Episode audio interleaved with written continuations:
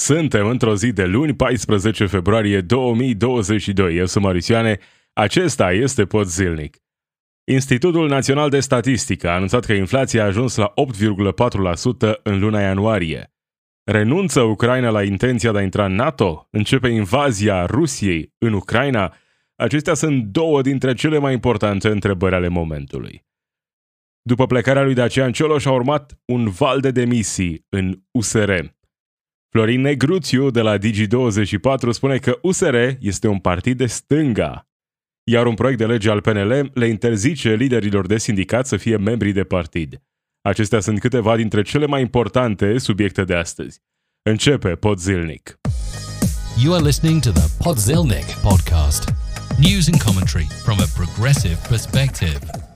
Institutul Național de Statistică a anunțat că în România, în luna ianuarie 2022, inflația a ajuns la 8,4%, iar prognoza pentru anul acesta e ca inflația să depășească la un moment dat chiar 10%, să ajungem poate la 11-11,4%. Acestea sunt prognozele de la început de an, iar începutul de an e departe de a fi bun în România. Avem această criză a facturilor și o grămadă de alte crize suprapuse pe lângă cea sanitară, evident, foarte multe nemulțumiri legitime la nivelul societății. Suntem în continuare cei mai săraci din Europa, da, suntem cei mai săraci din Europa în contextul în care plătim cel mai mult pentru energie electrică. Am în față un grafic care prezintă lista țărilor membre ale Uniunii Europene, e inclus în clasamentul ăsta și America, Statele Unite și vedem așa. Costul pe kilowatt energie electrică raportat la uh, venitul uh, mediu în uh, țările respective. România este pe primul loc. Pe primul loc de departe. Locul 2 Bulgaria, dar la distanță mare, foarte mare de noi. În România, printre cei mai săraci din Europa, cei mai săraci din Uniunea Europeană, plătim cel mai mult, raportat evident la veniturile noastre, atunci când vorbim despre prețul energiei electrice. Suntem la distanță mare, inclusiv de media europeană. Distanță uriașă. Mai mult decât dublu față de media europeană. Este costul pe kilowatt raportat la veniturile noastre în România. Și avem așa, inflația aceasta de 8,4%. E important de reținut datele acestea pentru că vedem țări care o duc mult mai bine din punct, de, din punct de vedere economic, care au prețuri mult mai mici la energie, din nou raportat la venituri. Avem această inflație de 8,4%. Cred că este clar pentru uh, toată lumea că energia electrică a luat acest avânt, uh, această explozie de preț a avut loc în contextul în care a venit liberalizarea pe timp de pandemie, cu crize suprapuse, a venit liberalizarea de care evident nu aveam nevoie niciodată, dar cu atât mai puțin în acest moment. Și apoi am intrat în acea uh, aventură a furnizorilor care și-au dorit să crească uh, tarifele. Parțial au justificat lucrul acesta, dar în realitate această majorare este mai degrabă uh, cumva generată de contextul în care ne aflăm. Pentru că dacă vorbești despre inflație, găsești uh, resurse, găsești explicații pentru orice majorare. Așa cum s-a întâmplat și în alte domenii. S-au folosit de majorarea asta a prețului energiei pentru a justifica alte majorări. Parțial corect, uh, parțial, sigur, uh, ținând cont de evoluția prețului energiei, dar pe lângă asta a fost și multă lăcomie la mijloc, pentru că într-un context în care poți majora prețurile, pentru că dai vina pe inflație, pe prețul energiei, chiar dacă pe tine încă nu te afectează, vei face lucrul acesta pentru că e contextul favorabil și poți explica lucrul acesta. Oamenii acceptă că e normal să fie așa. Și tot testezi cât de sus poți să crești prețurile până când oamenii vor spune stop joc, e prea mult. S-ar putea să aflăm lucrul acesta chiar în perioada următoare. Se anunță proteste în țară, nu sunt neapărat de bun augur, sunt protestele antivacciniștilor, dar care s-ar putea uh, să se transforme în altceva, mai ales în contextul în care se vor ridica din restricții. Iar oamenii care organizează aceste proteste, AUR, vor confisca orice fel de uh, acțiune la nivelul societății, uh, orice nemulțumire legitimă sau nu, o vor confisca pentru a-și uh, crește în continuare șansele pentru 2024 sau poate mai devreme dacă vor veni alegeri. Dar tabelul acesta e extrem de important. Avem România cu cel mai mare cost, Bulgaria, apoi Portugalia la distanță mare de noi, Polonia, uh, Grecia mai departe, uh, iar în Statele Unite prețul e cel mai mic. Preț mic avem și în Olanda și în Finlanda și în Suedia, din nou raportat la venituri. Dar uh, în România, întotdeauna, când vorbim despre uh, măsuri uh, care să fie luate în economie, dăm întotdeauna ca exemplu țările din Uniunea Europeană, doar în contextul în care acele măsuri îi vor favoriza pe cei care dețin capitalul, cei care vor să extragă în continuare profitul de pe urma noastră a tuturor. Atunci venim cu astfel de exemple. Dacă e să vorbim despre cât de importante ar trebui să fie sindicatele nu, atunci nu mai dăm exemple din Uniunea Europeană. Nu, ne ferim să dăm astfel de exemple. Când vorbim despre impozitarea progresivă, ne ferim să vorbim despre ce se întâmplă în restul țărilor membre ale Uniunii Europene. Noi venim cu astfel de exemple doar atunci când uh, vorbim despre liberalizare, despre cum e în regulă să fie prețul energiei atât de mare. Acestea sunt singurele momente în care dătătorii cu părerea, cei care sunt responsabili într-un fel sau altul de a uh, crea impresia asta că e normal, că e în regulă să fie așa, doar atunci vin cu astfel de justificări. Doar când e direct uh, pe aceeași linie cu interesele economice ale uh, furnizorilor de energie, intermediarilor de energie, cei care extrag profitul fără să facă prea multe, în realitate, în relația asta dintre producător și consumatorul final. Îți trimit factura acasă și extrag profitul de pe urma ta. Da. Ă, aici suntem cu o inflație de 8,4%. O altă criză e criza din Ucraina. Ambasadorul ucrainean a clarificat declarațiile despre o posibilă renunțare a Ucrainei ă, la NATO pentru a evita un război cu Rusia.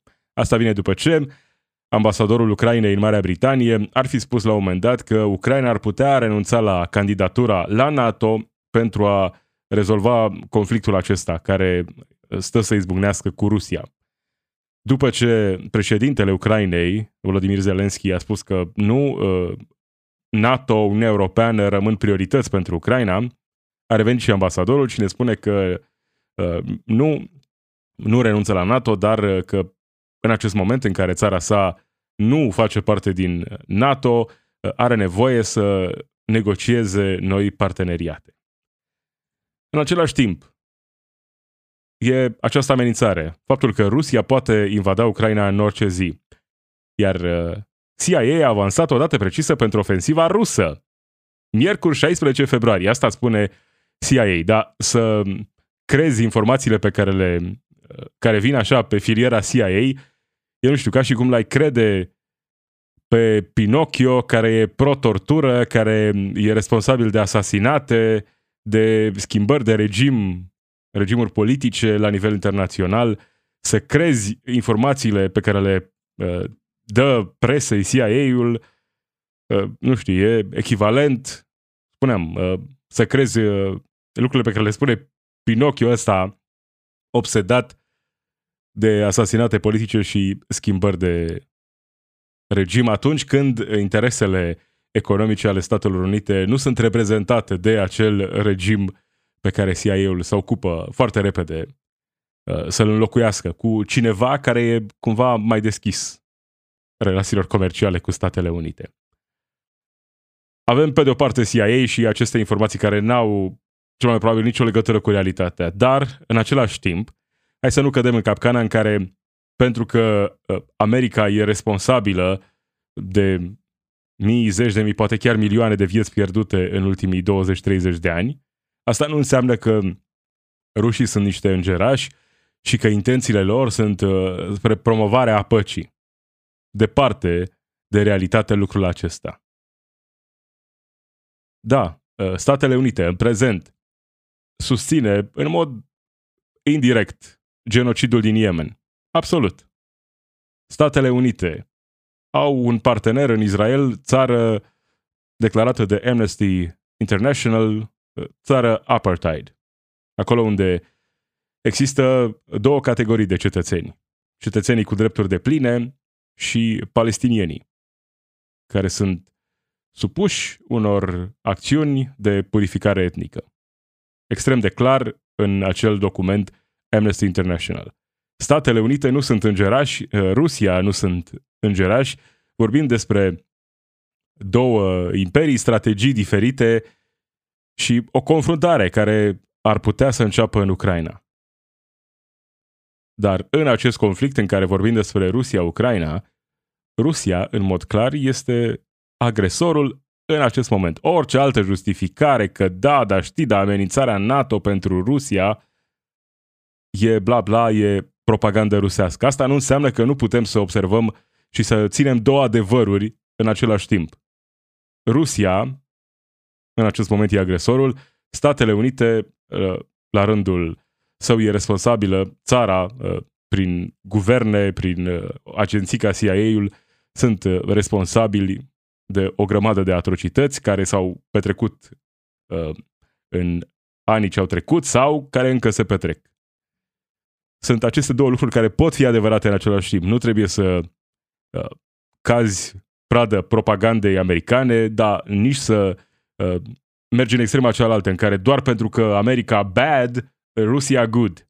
Că am văzut oameni care au căzut în mod direct în această capcană.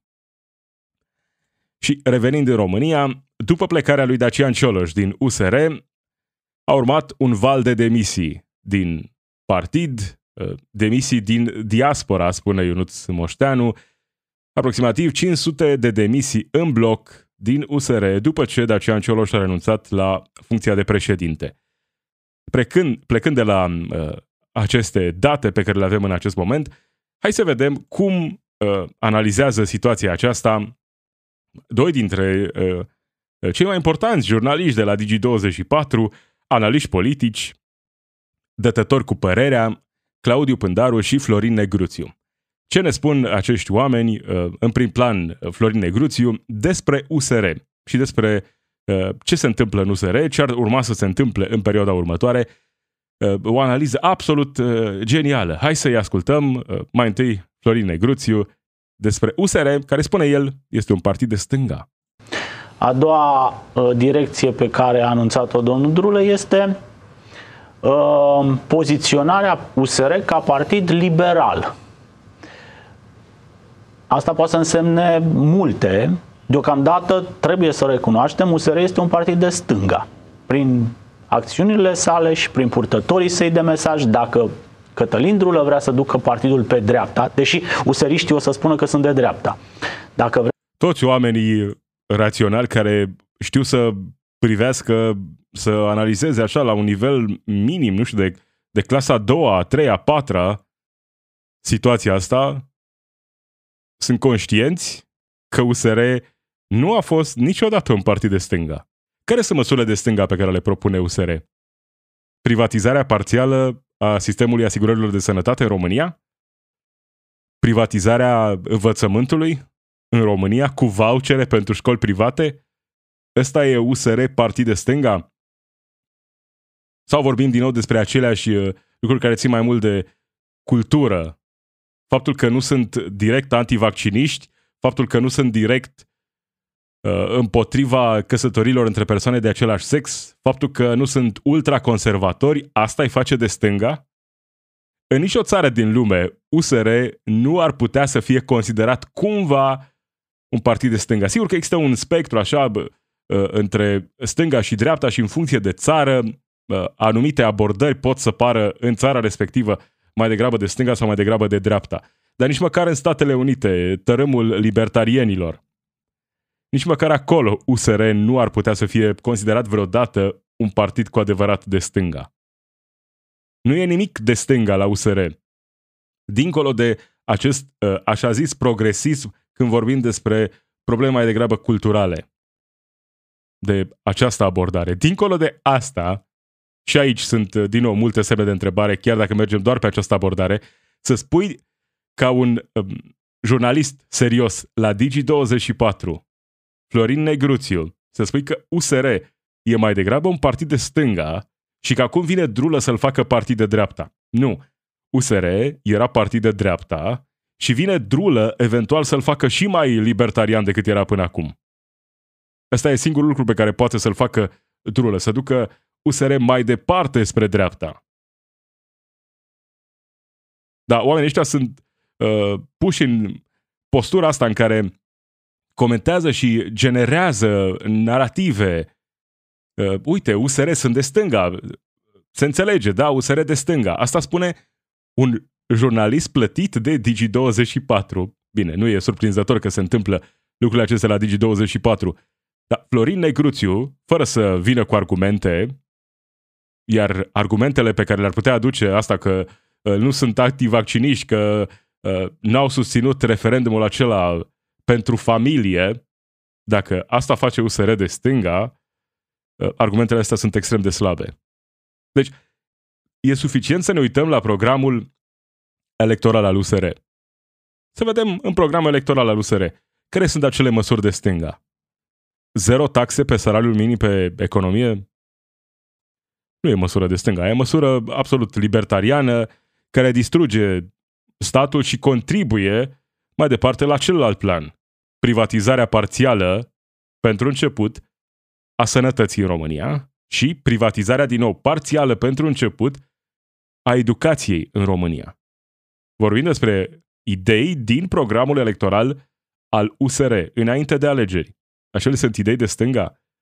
USR uh, nu a fost, nu este de stânga. Singurul context în care poți spune că da, e greșit, că nu sunt de stânga, e că nu sunt ultraconservatori. Atât. Dar asta nu are nicio legătură cu stânga.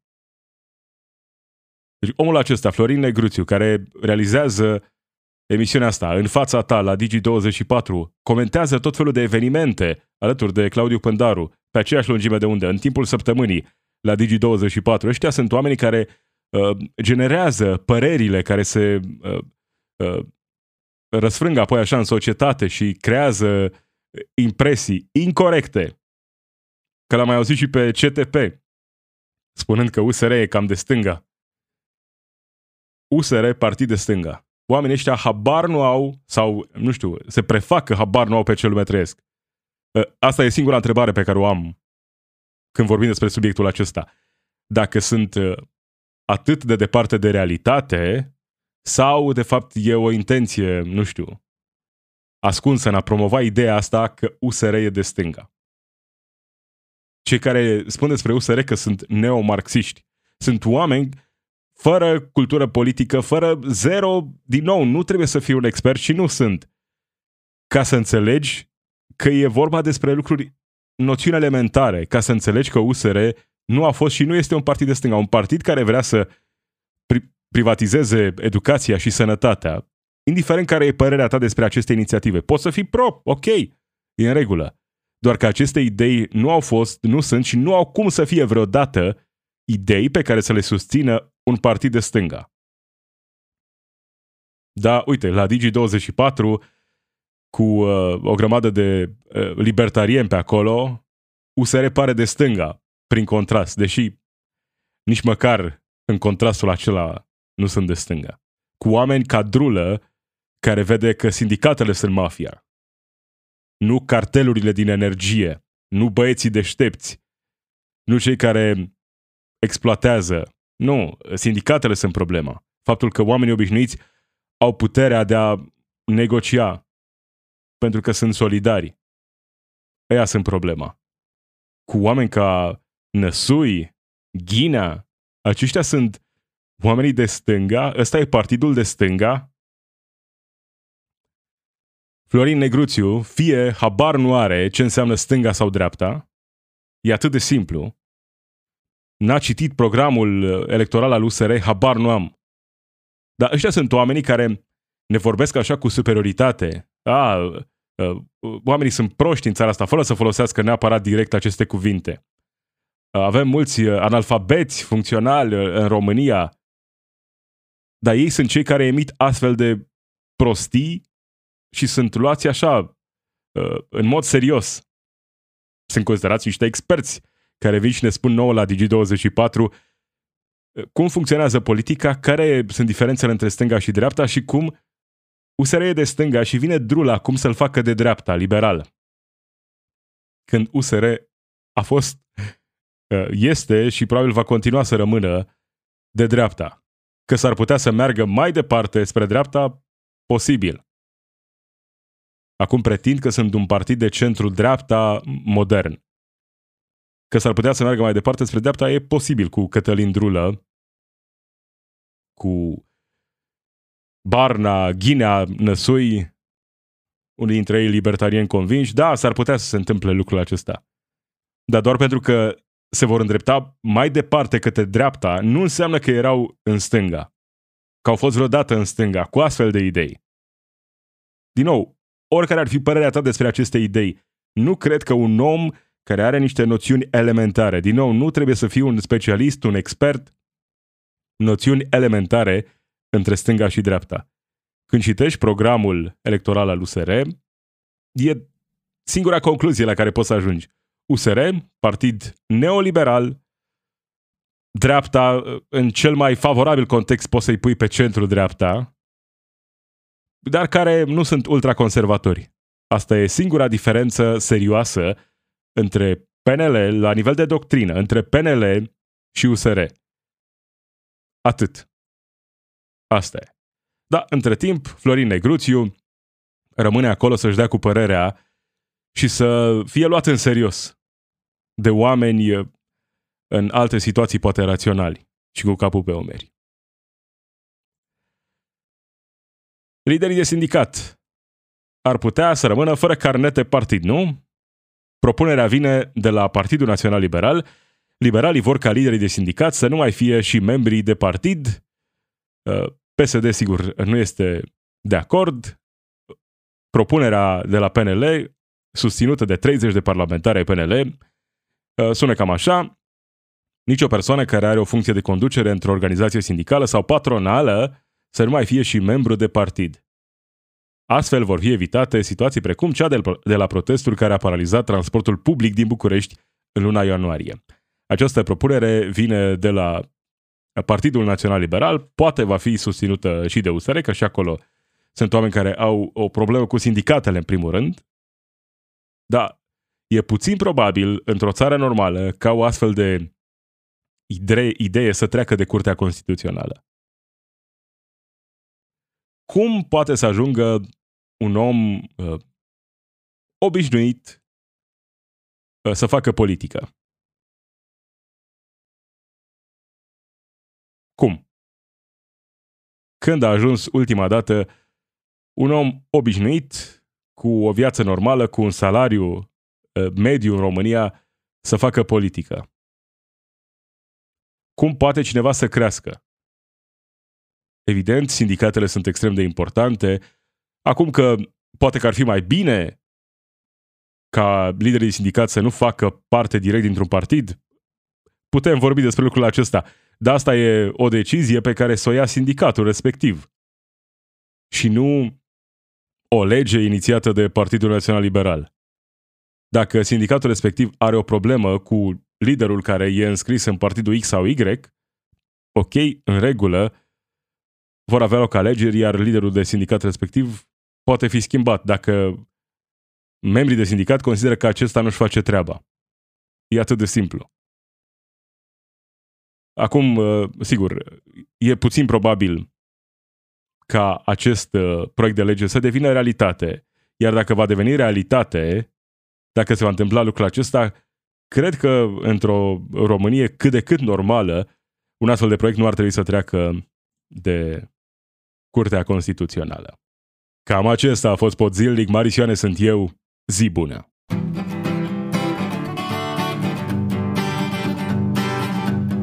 It's we who run the weapons plants and fight the wars they wage, and who work consumer hotlines from the inside of a cage. It's we who sweep the stock exchange where it's our lives they trade, but the black bloc makes us strong. Solidarity forever, solidarity forever, solidarity forever, for the makes us strong.